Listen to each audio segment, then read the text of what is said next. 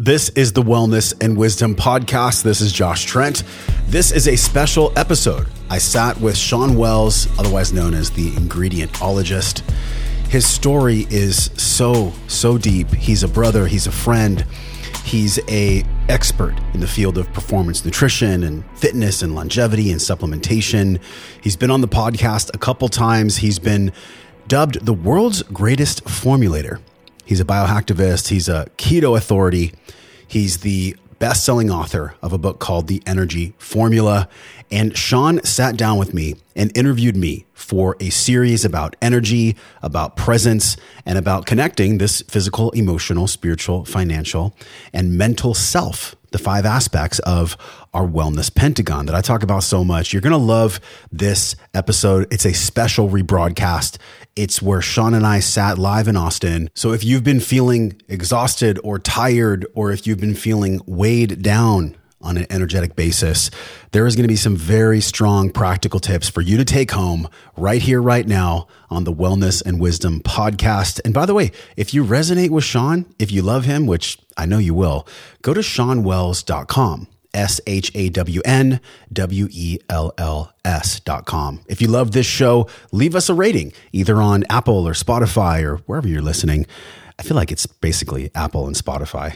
they kind of dominate the world as far as podcasts. So leave us a review there. It helps us grow the computer robotic algorithms. And also, every single month, we give away $150 in free Organifi products as one of our thank yous.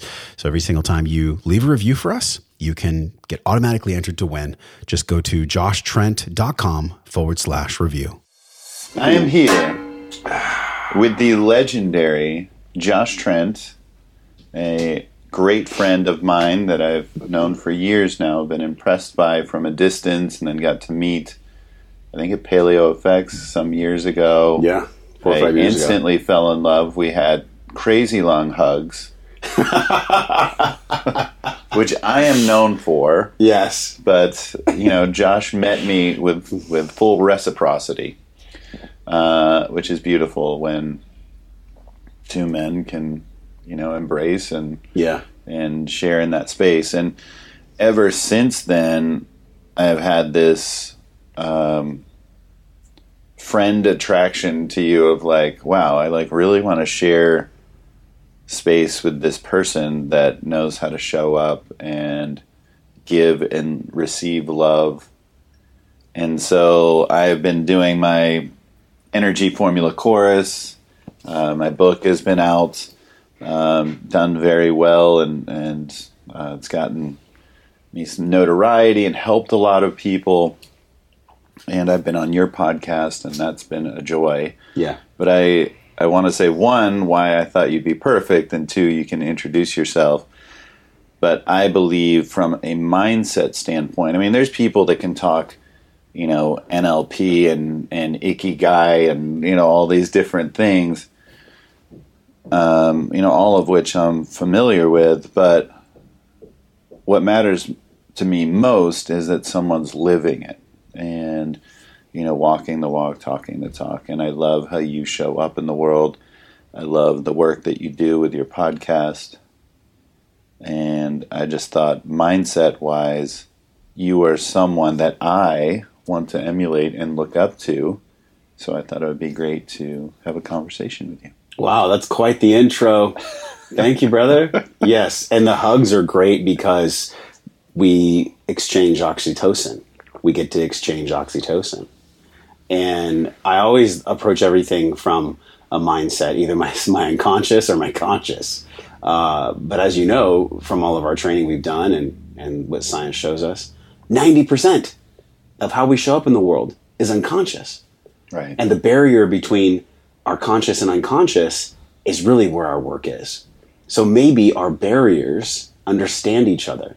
The trauma we've, experienced, the, the things we've been through, and, and what all of us have been through in the world, the things that happen for us or the things that happen to us. And I'm, I'm sure we've heard that before you know, it, it's kind of a soliloquy out there like, oh, can you approach everything? Is it happening for you? But that's actually the work. Can you see it? Can you feel it? Can you actually experience things that are, are events that are truly neutral?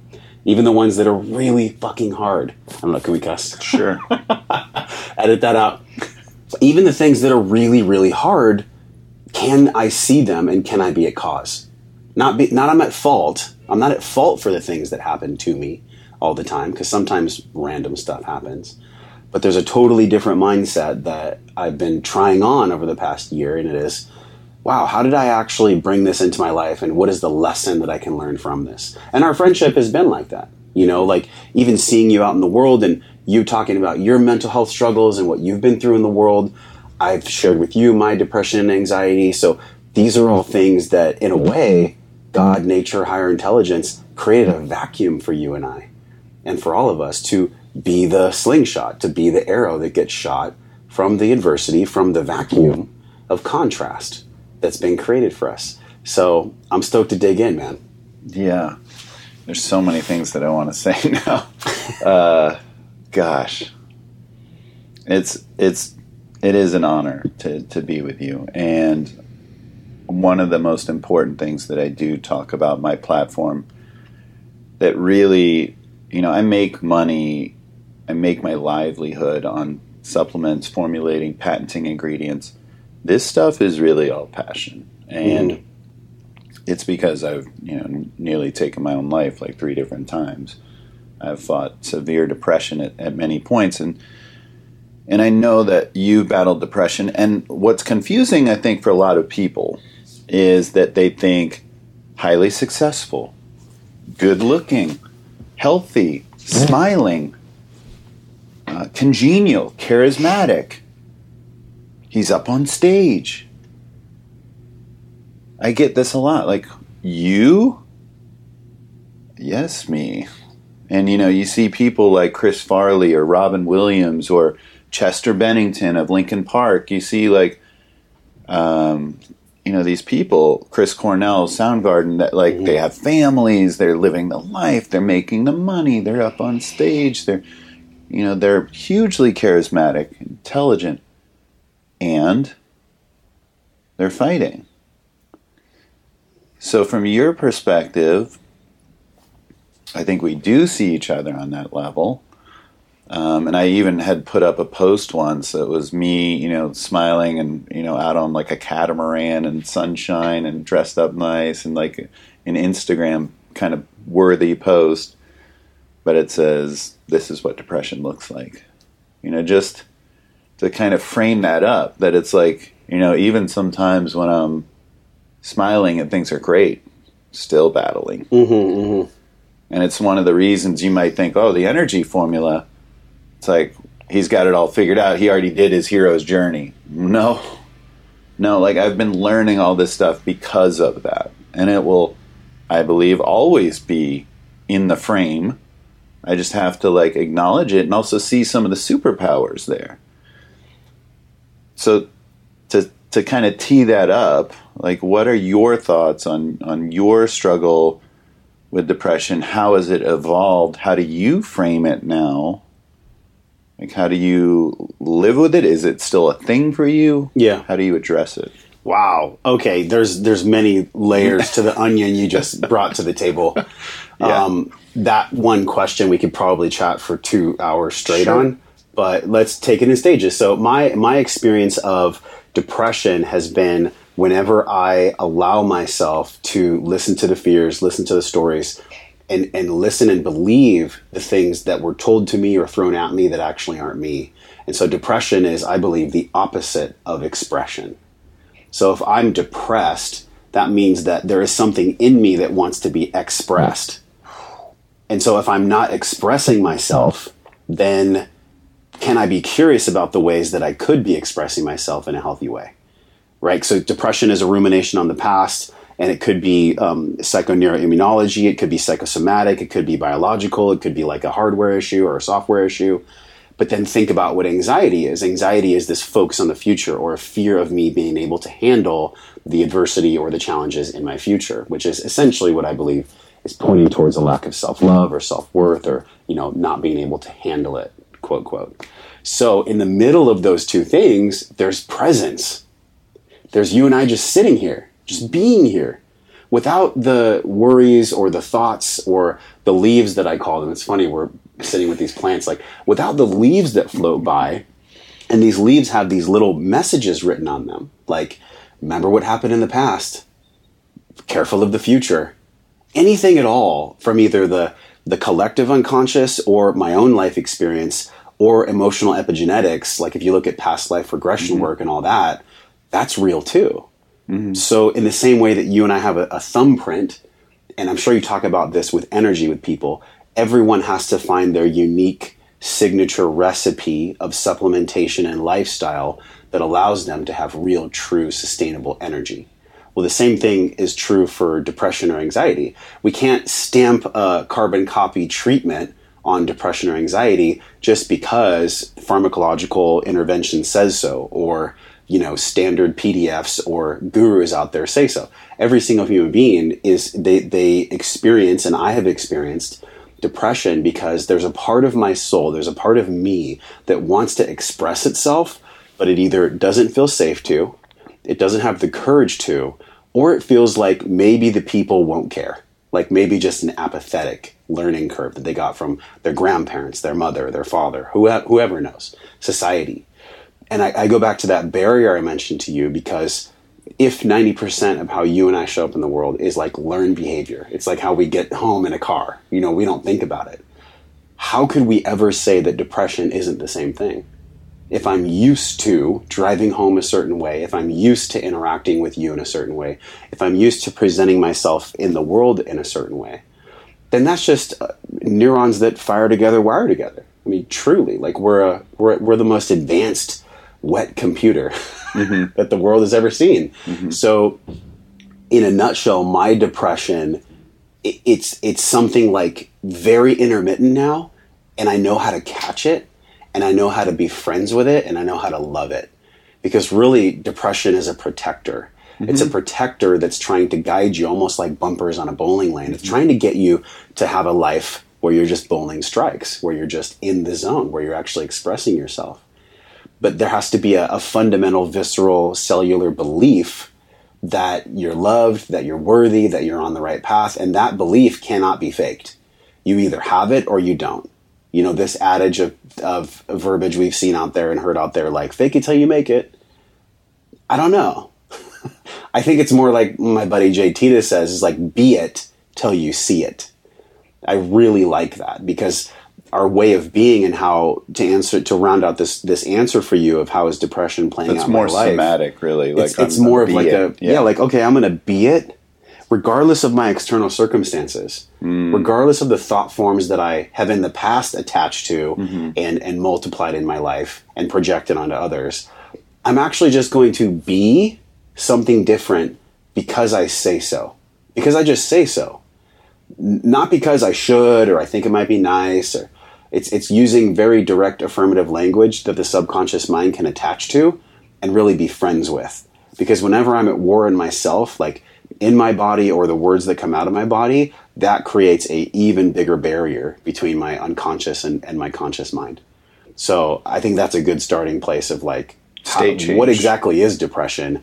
It's mm-hmm. it's all the structures and bullshit mm-hmm. that we've created and that we've believed about ourselves, and also trauma too, right? Capital T, lowercase t trauma that forces us to ruminate on the past.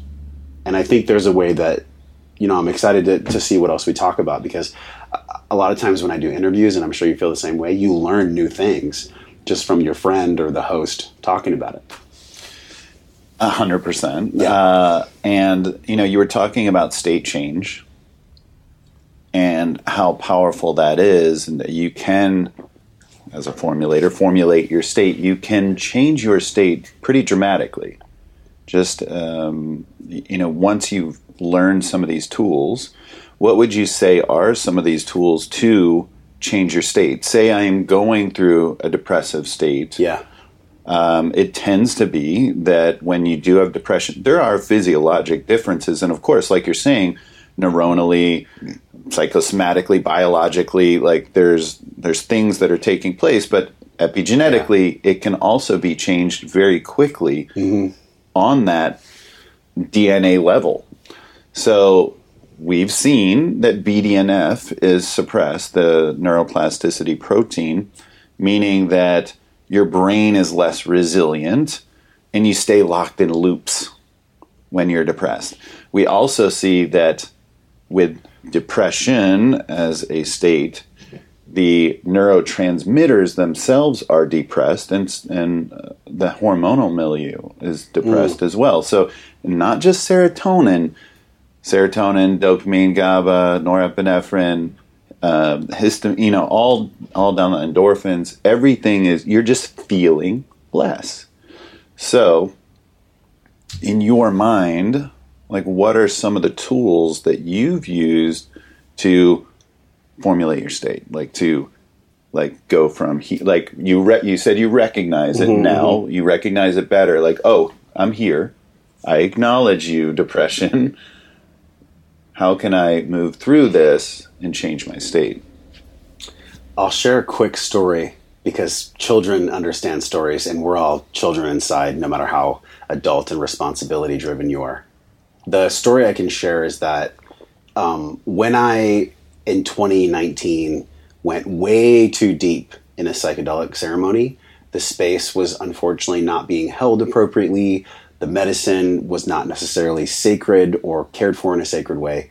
And uh, it was part of my soul's journey to go and actually have what the Native Americans call soul loss or a psychic break. So I went way beyond the edge. Went through this. It's horrible. Okay. horrible. I went way beyond the edge um, in the quest for my own growth, in the quest for my own development, way beyond the edge. Yeah. And it took me two years 2019, 2020, 2021, actually, two and a half years to really understand what that lesson for me was all about. Yeah. And for people that don't know, when you ingest any kind of psychedelic substance, there's the intention, the set, and the setting. All of those things are, are, are so important, and actually, each one is just as important as, as the others. Yeah. So, why am I saying this story? Why am I telling this story? I'm telling this story because I actually had to go at 40 years old, and I had to go deep into my own psyche again and figure out what are all the pieces of broken glass that are pointing towards any depression I have that's existing, anything that's not making me really fit to be a father because I knew I wanted a son. And my son's 17 months now love him so much. And and so at that time I, I was calling in a son. I was calling in my partner carrie michelle. I was calling in all these things that i wanted. But there was also a part of my psyche that needed to be and i don't recommend this for everyone there was a part of my psyche that needed to be cracked and needed to be jostled so much that it would really allow me to get out of my own bullshit allow me to get out of my what in personal development they call unconscious incompetence. Unconscious mm. incompetence right? Unconscious incompetence is blind spot.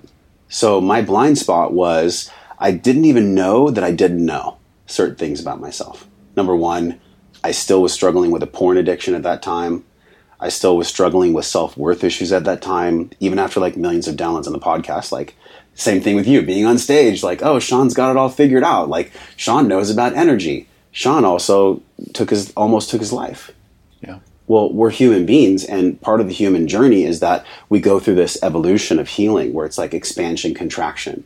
And I learned this from Kelly Brogan, right? And, just- and the greater the highs, the greater that delta too. Right? Exactly.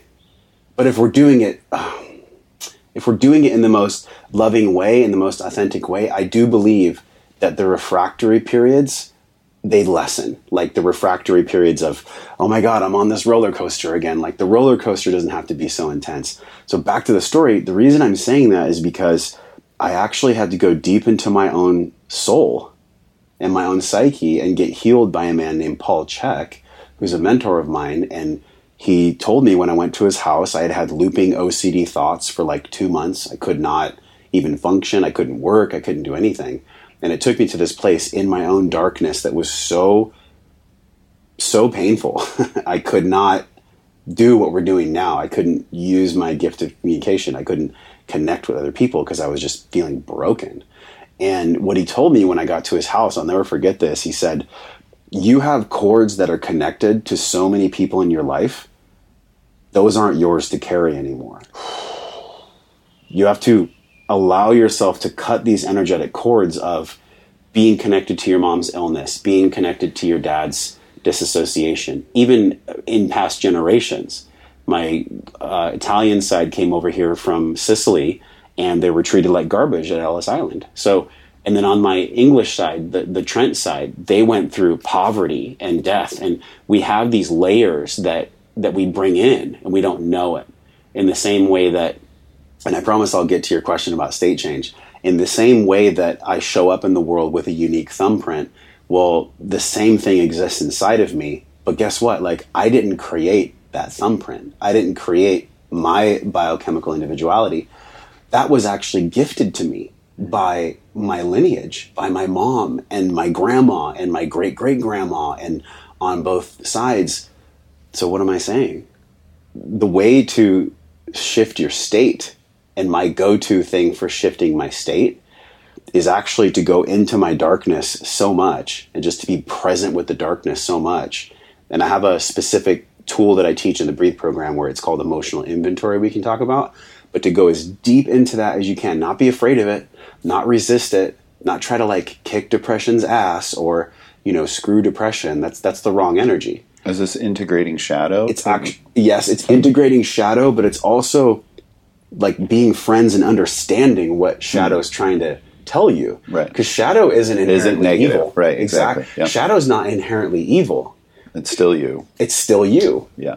Right. Like Carl Jung said, you, you can't reach the branches of a tree to heaven unless its roots touch hell. You can't you can't have one without the other. If you want to be truly integrated, if you want to be a wholesome tree or a human. So I had to know why was I a porn addict? Why did I not love myself? What was really going on there? Like, what's the actual truth of why that was in me, but I didn't want to look at it? So that's the uncomfortable, yet incredibly potently transformational aspect of how to change your state. Do the emotional inventory, go deep into that work. Some people find it through NLP, some people find it through psychedelics, some people find it through conscious relationship. But there's like, there's a way to get down there so that it doesn't hold you anymore, so that it doesn't pull you. Almost like some people feel like um, depression is almost like you get to the surface of the ocean, you take a breath, and an octopus grabs you by the hand, by the leg, and pulls you down. Like you don't have to actually resist anything. You actually just have to look at whatever is trying to pull you down and learn from it. And that's the key to state change is figuring, okay, I'm experiencing this depression. I am not depression. I am not depressed I am just experiencing depression. That alone starts to reframe it. And then from there, then you can bring in the tools, right? For me, it's going into the plunge in my garage. I sit in the cold therapy. Sometimes I'll bring a pillow in there and I'll scream a physical state change phys- brings about your emotional state change. 100%. Right, okay. But also, the, they must be done, in my experience, in tandem, mm-hmm. where there's a deep inventory there's a there's a collective shadow integration process like you talked about there's an understanding of what shadow is trying to tell me in the first place like what does shadow really want to to let me hear then there's the courage in the middle of what am i allowing myself to hear what what am i allowing myself to actually know that needs a deeper look or that needs to be let go of or that needs to be um, in catharsis about and then in tandem at the exact same time i would say uh, doing cold therapy is probably the number one also, number two is breath work. I mean, cold therapy and breath work, those could save everyone's life. Right. If people would have a practice of just doing specific breath work and specific cold therapy, you don't need any of these other things. You know, maybe from a hardware perspective, somebody has like a a, proclivity or a predisposition to have depression, there obviously there's supplements and there's even pharmacology that might be needed at some point. But but from like a software perspective, man, we can we can give ourselves new software which can change our hardware over time if we're just willing to look at the shadow, integrate that, and then in tandem do cold therapy and breath. I know it sounds simple, but are you doing it? For are sure. you actually doing it? There are elements there of we can be essentially floating away, right? And like you're getting it does. It sounds so obvious to get back into the body to regain some semblance of control. Um, you know, even though control, so are, like some argue, is an illusion, all that kind of stuff. But yeah. there is some semblance of at least the influence you have somewhere between uh, predestination and free will, there's like this influence that you have over these things that are automatically happening potentially. Yeah, yeah. Uh, with your with your software and hardware and all that, but being aware of it is what you're saying, and then and then getting in the body through breath, through uh, the the cold exposure, or I imagine even hot exposure potentially, Mhm. or the delta between the two, and then for you, what do you see as far as when that takes place, when you're getting, and, and also potentially using grounding itself, like literally taking your shoes off and Yeah. putting your feet in the ground, right, is a great way to ground Yeah. in a in a metaphorical sense. But like, how quickly does this like? What has that been like through the years? What has that process been like? Um, you know, as you've explored breath, like it just sounds easy to, to oh, just breathe, and you know, it's like just do affirmations and you know, just do journaling. And, Hmm. But there's clearly like an art there and growth there and a difference in how, how this plays out. I mean, how have you seen that in your life? that very same ceremony that cracked me open also had a gift inside of it the gift of my healing the gift of the looking at the shadow. And at two in the morning that night i had gone back to my space where i was going to sleep and i started feeling this ocd coming on really strong. And i knew that if i didn't have some type of anchor that i may have gone way out into another dimension and not come back. So something within me, dude, I can't, I, I can't explain it with words. It was like a knowing where I just laid in that bed and I just, I put one hand on my belly and one hand on my heart and I just intuitively just started doing circular breathing. And circular breathing is where you inhale through your nose, belly rises, exhale through your mouth, belly falls with no breaks in between. So it would look and feel just like this.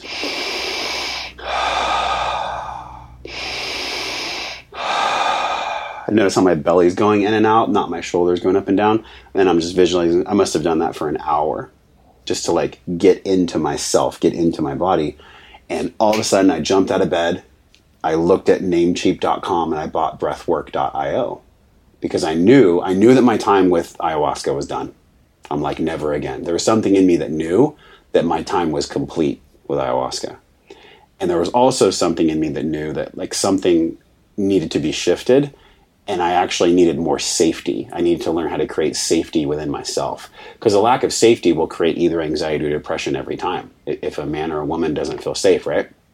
So I, I bought that URL and I made it my mission for the next two years to just like go to Thailand for a month and train with Niraj from Soma, go to Sedona and train with Gwen Payne for a week, and then train with um, Anahata Ananda, and then interview Dan Brule, and just and just start gathering all this information about how do I live my life well through breath, and then eventually in uh, right around actually 2020 when the, the pandemic happened is when I launched the Breathe program. And I, I took all that information that I had learned and I, I, um, I had already been practicing the breath since 2016, but there was something really potent in my own healing and creating my own safety that was needed um, at the end of that psychic break. So it was the breath that saved my life, really. And so I just wanted to share that with other people that are feeling like their life is in danger, that are feeling like their depression is like consuming them or their anxiety is making them feel small. Like we don't have to live like that.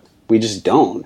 But the only way that I've gotten clarity around that is when I have lived like that, when Right. when that's actually been a part of my life. So I I really think that circular breathing is big. It's um so there's only two ways to breathe in my opinion: circular or box. Mm-hmm. You know, a lot of people out there like um who's the guy that does the cold therapy? I'm, I'm blanking on his name. Wim Hof, Iceman, right? He's super popular. Mm-hmm. The reason he's popular is because he does these like he's like crazy cathartic mm-hmm. breathing, and that's fine.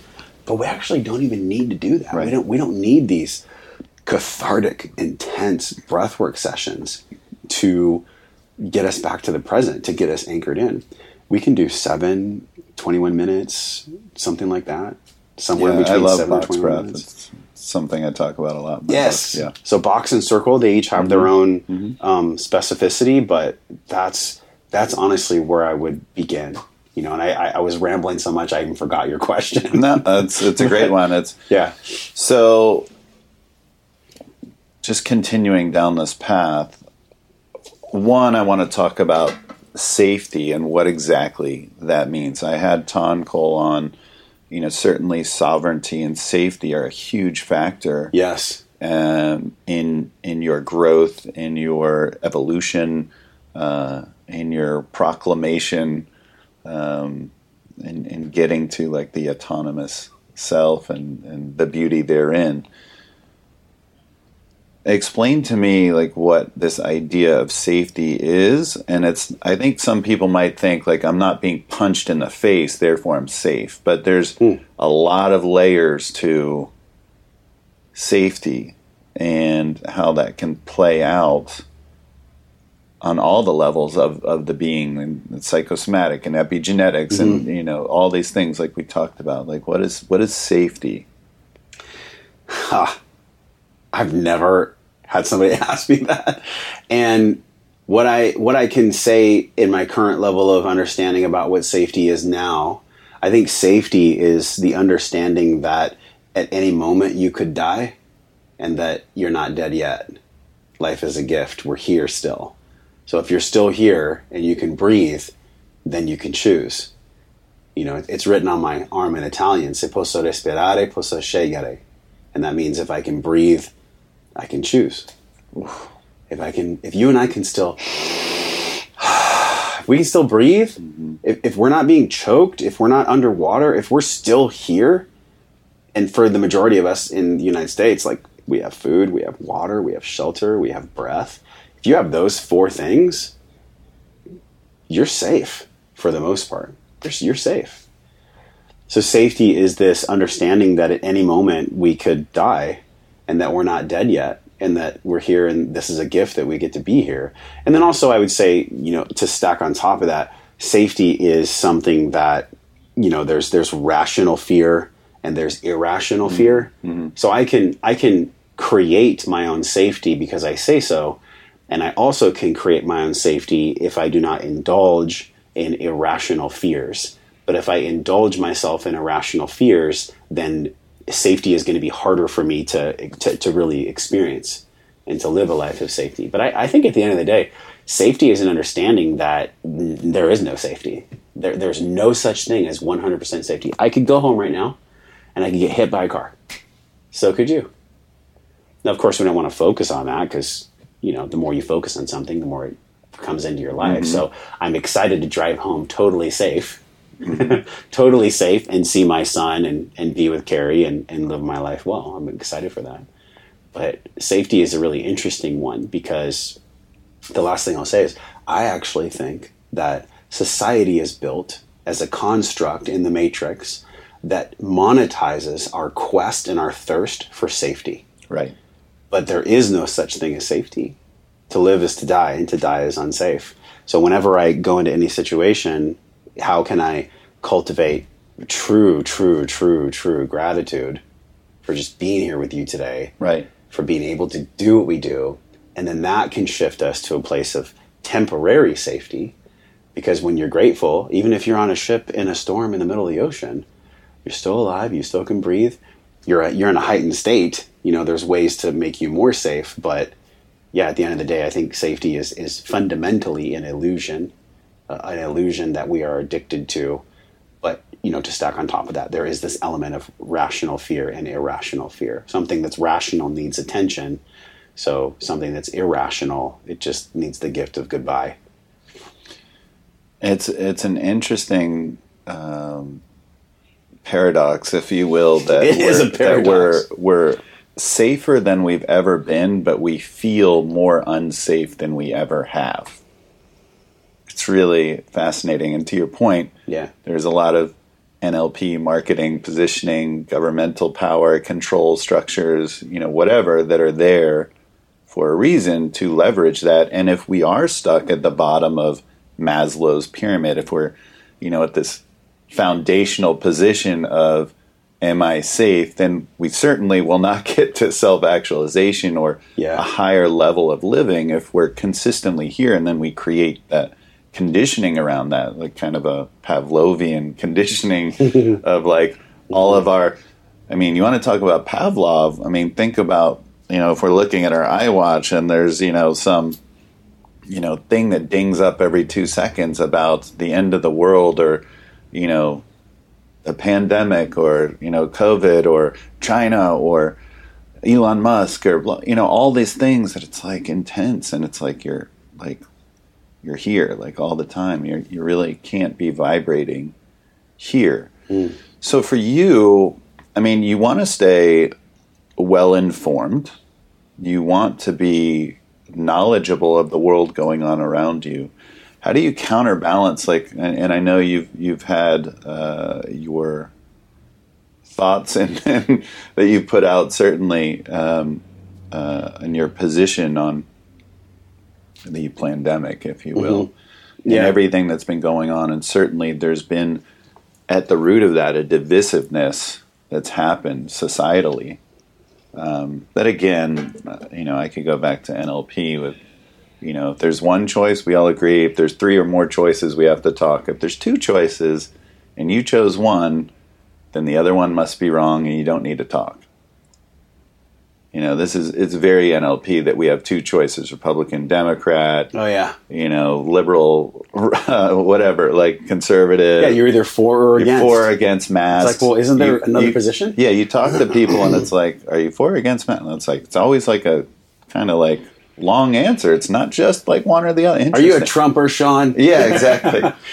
so, Yeah. you know, it's you know, how do you navigate that to have some level of being informed and information Mm. without going down this rabbit hole of like these things consuming you being a slave to them and like of course the and and it's so manipulative like the more um, shocking these things are like the more we want to share the fear with other people and connect in this way Yeah. you know that there's So a lot of people that want to connect with other people and, and they do it via shared fear Dude. so yeah, So I mean you're you're you're you're someone that I think would be perfect to answer this. All right. Let's think about at the core of every need, every human need, there is something that wants to be satisfied, right? So if I'm, and I remember the first time I ever heard of this was actually Jason Silva on Brain Games. I don't know if you remember that mm-hmm. TV series. Mm-hmm. And he said that when the research was done about why tribes have acted like they've acted for so long, for millennia, it's because we actually have empathetic wiring in our brain. Some people, 5% psychopaths, they don't have it. right? But the rest of us, 95% of us, have this empathetic wiring where if one winter we are low on corn, well, then the other tribe comes and gives us corn because the last winter we gave them corn. And so we have this baked into us, this tribalism baked into us, where we actually want to live with a tribe of like minded people, even if that means we believe in masks. We're a tribe that believes in masks. Or we're actually a tribe that just believes in the immune system and we don't believe that you need to wear a mask. There is a middle ground on this. And I think the only way that we find a middle ground is to hold all of it at once and say, okay, from an objector's uh, perspective, what is the human need that's wanting to be nourished here? Because it's not about the thing. The thing is actually the veil. It's kind of like you, you've seen the movie. Um, I just watched it. My mom came for the holiday, and uh, Wizard of Oz. So the wizard in the Wizard of Oz, there's the the Oz who's behind the curtain, and he's shouting and he's controlling, and then Toto the dog pulls the curtain away, and there he is. Oz was actually the man behind the curtain. So the man behind the curtain in all of us is really we're saying one thing, but behind what we're all either individually or collectively saying is really just a human need. Right. It's a human need that we're saying. It's not about the masks or not. It's not about the is my immune system safe or not. It's just it's more about I have a need for sovereignty. I I personally I have a need for sovereignty. I have a need for freedom. I have a need for autonomy. Those are my human needs. And so those don't mean that I'm in a camp. I have to practice, we all have to practice to be able to hold all of this stuff. We have to practice what's called healthy detachment. And there's a way to be healthily detached. There's also, in a paradox, an unhealthy way to be a, uh, to be unattached. It's like if I if I just don't care about anything, I'm a nihilist, and I don't give a shit about anything. But if I have, and I believe I might have said this incorrectly, what I'm trying to say is healthy detachment. If I'm healthily detached from something, it doesn't mean that I don't care. It doesn't mean that I don't care about the people that lost their lives from from COVID-19, or it doesn't mean that I, you know, believe that the immune system is perfect, so we should always put ourselves in every situation where we could get sick. No, that's not what I'm saying. It's it's not either one thing or another. It's can I detach? Can I look way above even our conversation right now? And can I can I look at what is the human need that's wanting to be nourished? And can I address that human need? And, and can the conversation go less about red and white, for or against? And can it really just be like, well, what are we actually all wanting here? But the media and the government and the controllers that be don't want us to have that conversation. They don't. Those are powerful tools. Like in, in, NL, in NLP, you have this, uh, you have the arguments where you take your own position, then you get into the other position of the person you're arguing with, Yeah. and argue from their perspective back to you. Mm. And then the third position, you're an observer looking down on both these people and talking about the argument. Yes. So it's very powerful to be in all three positions. Yes. Also in business, there's the idea of red team and blue team that you need to attack the idea that you just gave and try and tear it all down. And uh, those are like speaking of state change, like that's very powerful to get out of your own feels, your own Yeah. ego, and like you're saying, kind of uh, detach from the charge and look at it more observationally, God's eye view, if you will. Yeah. That's powerful. And of course, to look at it from the other person's perspective, to your point, those are powerful lessons to understand like what are the emotions that they're experiencing right now, like what are their needs, like you know, what is it they're coming to the table with and mm. and recognizing their humanity in the process, right? Yeah. And also having compassion for other people, not because I'm right and they're wrong. It's it's not mm. about that. It's more like, huh, at least from the training and from the awareness that I have, that I truly have, I can recognize the argument here of the the black, the white, the red, the blue. I can recognize this argument as not actually about the argument at all. It's about the, the human need that's not being talked about, that's not being fulfilled that's the type of awareness I mean. And, and it doesn't make me again, doesn't make me better. It doesn't doesn't make other people less than. It's more like, oh, can we actually have a, a true discussion together from that observer? And can we do it in a way where it serves everyone? And it's okay that this person thinks the way they think. It's okay the way I think what I think. And it's okay that we actually naturally separate a little bit, go to our camps, learn, and come back together again. That's a way better human evolution than I'm on this side, you're on that side, and talk about energy. That is the biggest energy drainer in the world.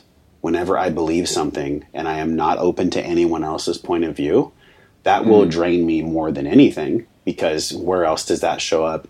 In my own discovery of trauma, in my own discovery of things that are in my shadow. It's the same it's the same thing. When I'm not willing to look at other people and the way they think and live, I'm definitely not willing to look at the way that I could be living better in myself. And that is one of the biggest energy drainers we could ever experience. Over attachment is going to prevent resilience. Yes. Right? And, Yeah. and you can't be resilient in, in a variety. Like ease could be it's it's a degree of perception. Um, so you know that you have trained yourself to deal with being comfortable in the uncomfortable, and you can have ease because of that training, because of that mindset. So this gets into so we've talked about you know depression and what it feels like to to move through that and, Yeah. and have that. We've talked about uh, changing your state and you know avoiding some of these toxic relationships or thought processes. Now moving into what bright looks like you know what is what is best case like how, like what is this resilient energized human being look like and how is that expressed and manifest I think when we talk about a vibrancy, the word that came to mind is like vibrant, like the lights growing, like very potent, very vibrant. It has to come from a place of honesty.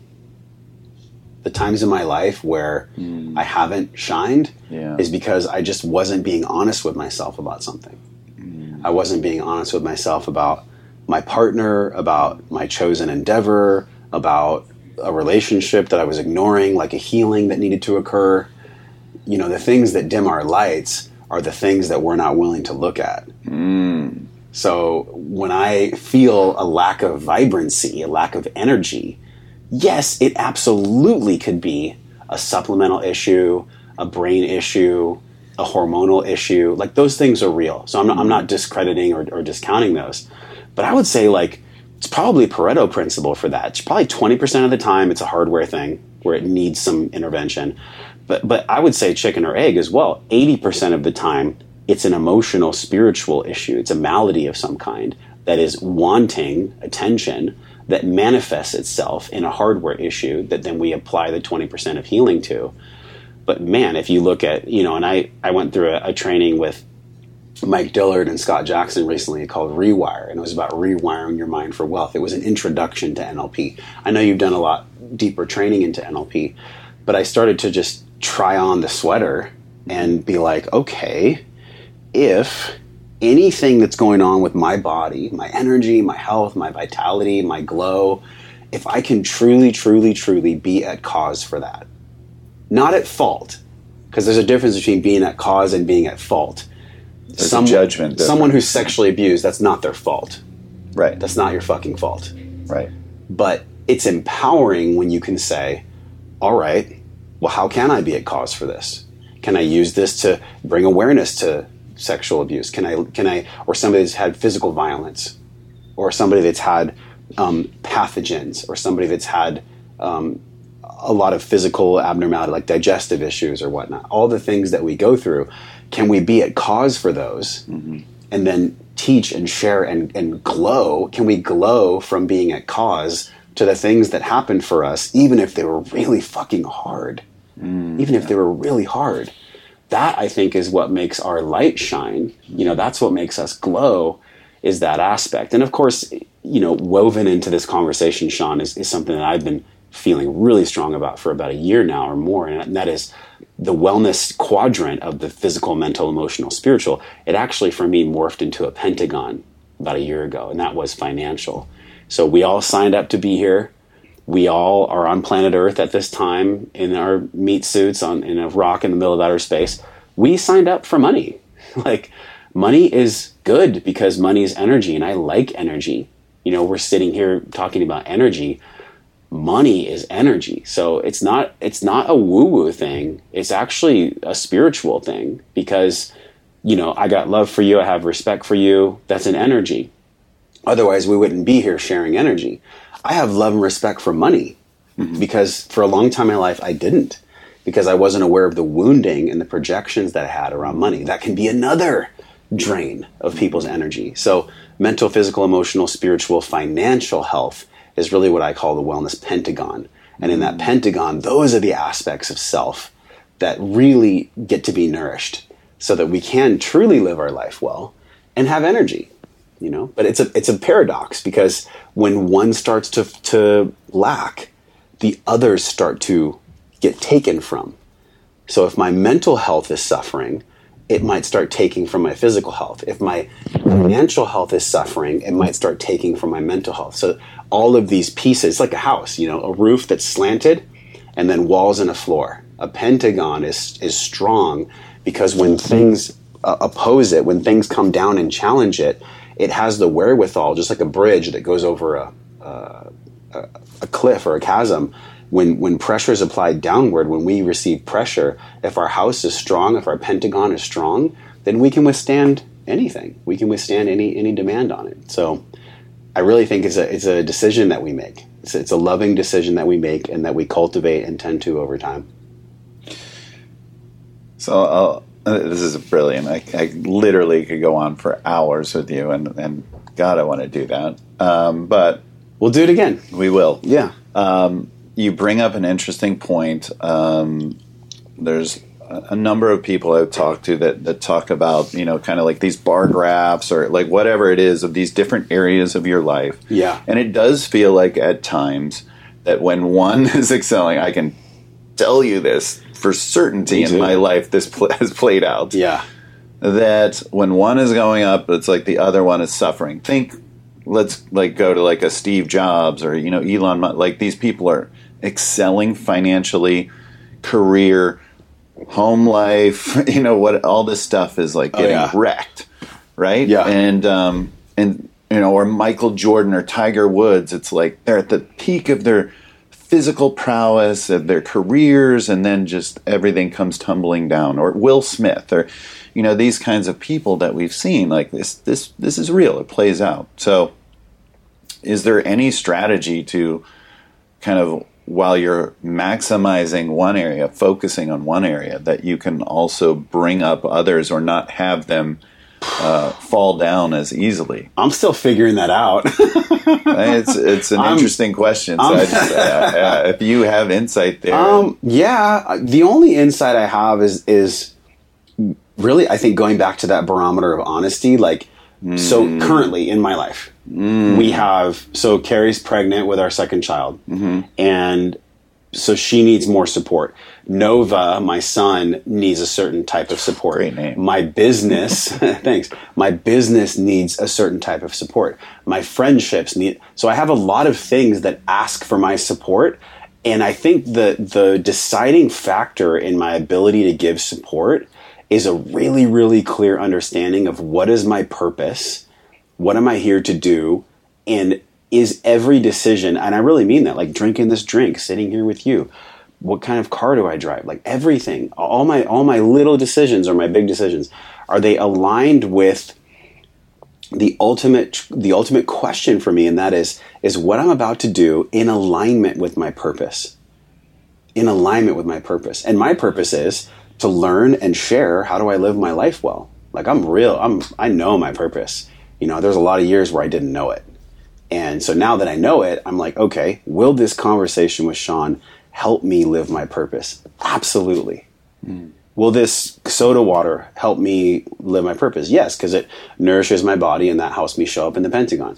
So, so if something comes at me that starts to want to take away from one of the five to your question, I can lovingly say no. And by the way, sometimes I don't, and then I learn what drains me. And then when the opportunity come back comes back around again, I, I, say no that time. And it, and I would say the number one thing is like, can I have a, a navigator or an arbiter of really allowing the things in that are aligned with my purpose, or or letting go of the things that are not. That's the number one. And then from there, obviously, there's like what you do in your life, giving people formulations and supplementation that'll really help them. That helps to strengthen the Pentagon as well. But I would say that that those things are an external locus of control, when really the internal locus of control is what am I willing to say no to? Am I willing to say no to someone or something that's not in alignment with my purpose? That is the ultimate balancer or equalizer to, to filling all five sides of the Pentagon. That's powerful. Uh, yeah, I have found that it's a potent form of self love that is rarely talked about is setting boundaries. Yeah. So, final question. Yeah, yeah. I Yeah. freaking love you. And this has been super enlightening to me, and I know to everyone. The energy formula is is the name of my book. The chorus, like, if and we've talked about like the last twenty minutes have really been essentially your ideas around that.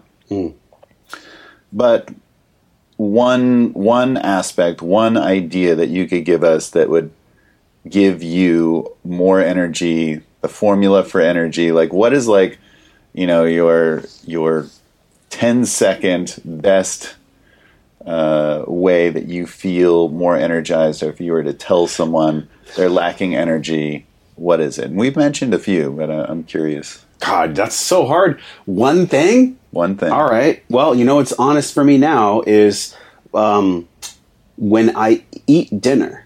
I've been eating dinner earlier with my son and with Carrie, and I have so much less disruptions to my sleep that's already disrupted quite a bit. So I would say for all of us, we could all benefit from just this one thing, and that is eat dinner earlier. Eat dinner earlier, and and from like seven to ten or eleven, whenever you go to bed, just drink water and just allow your digestive system to chill.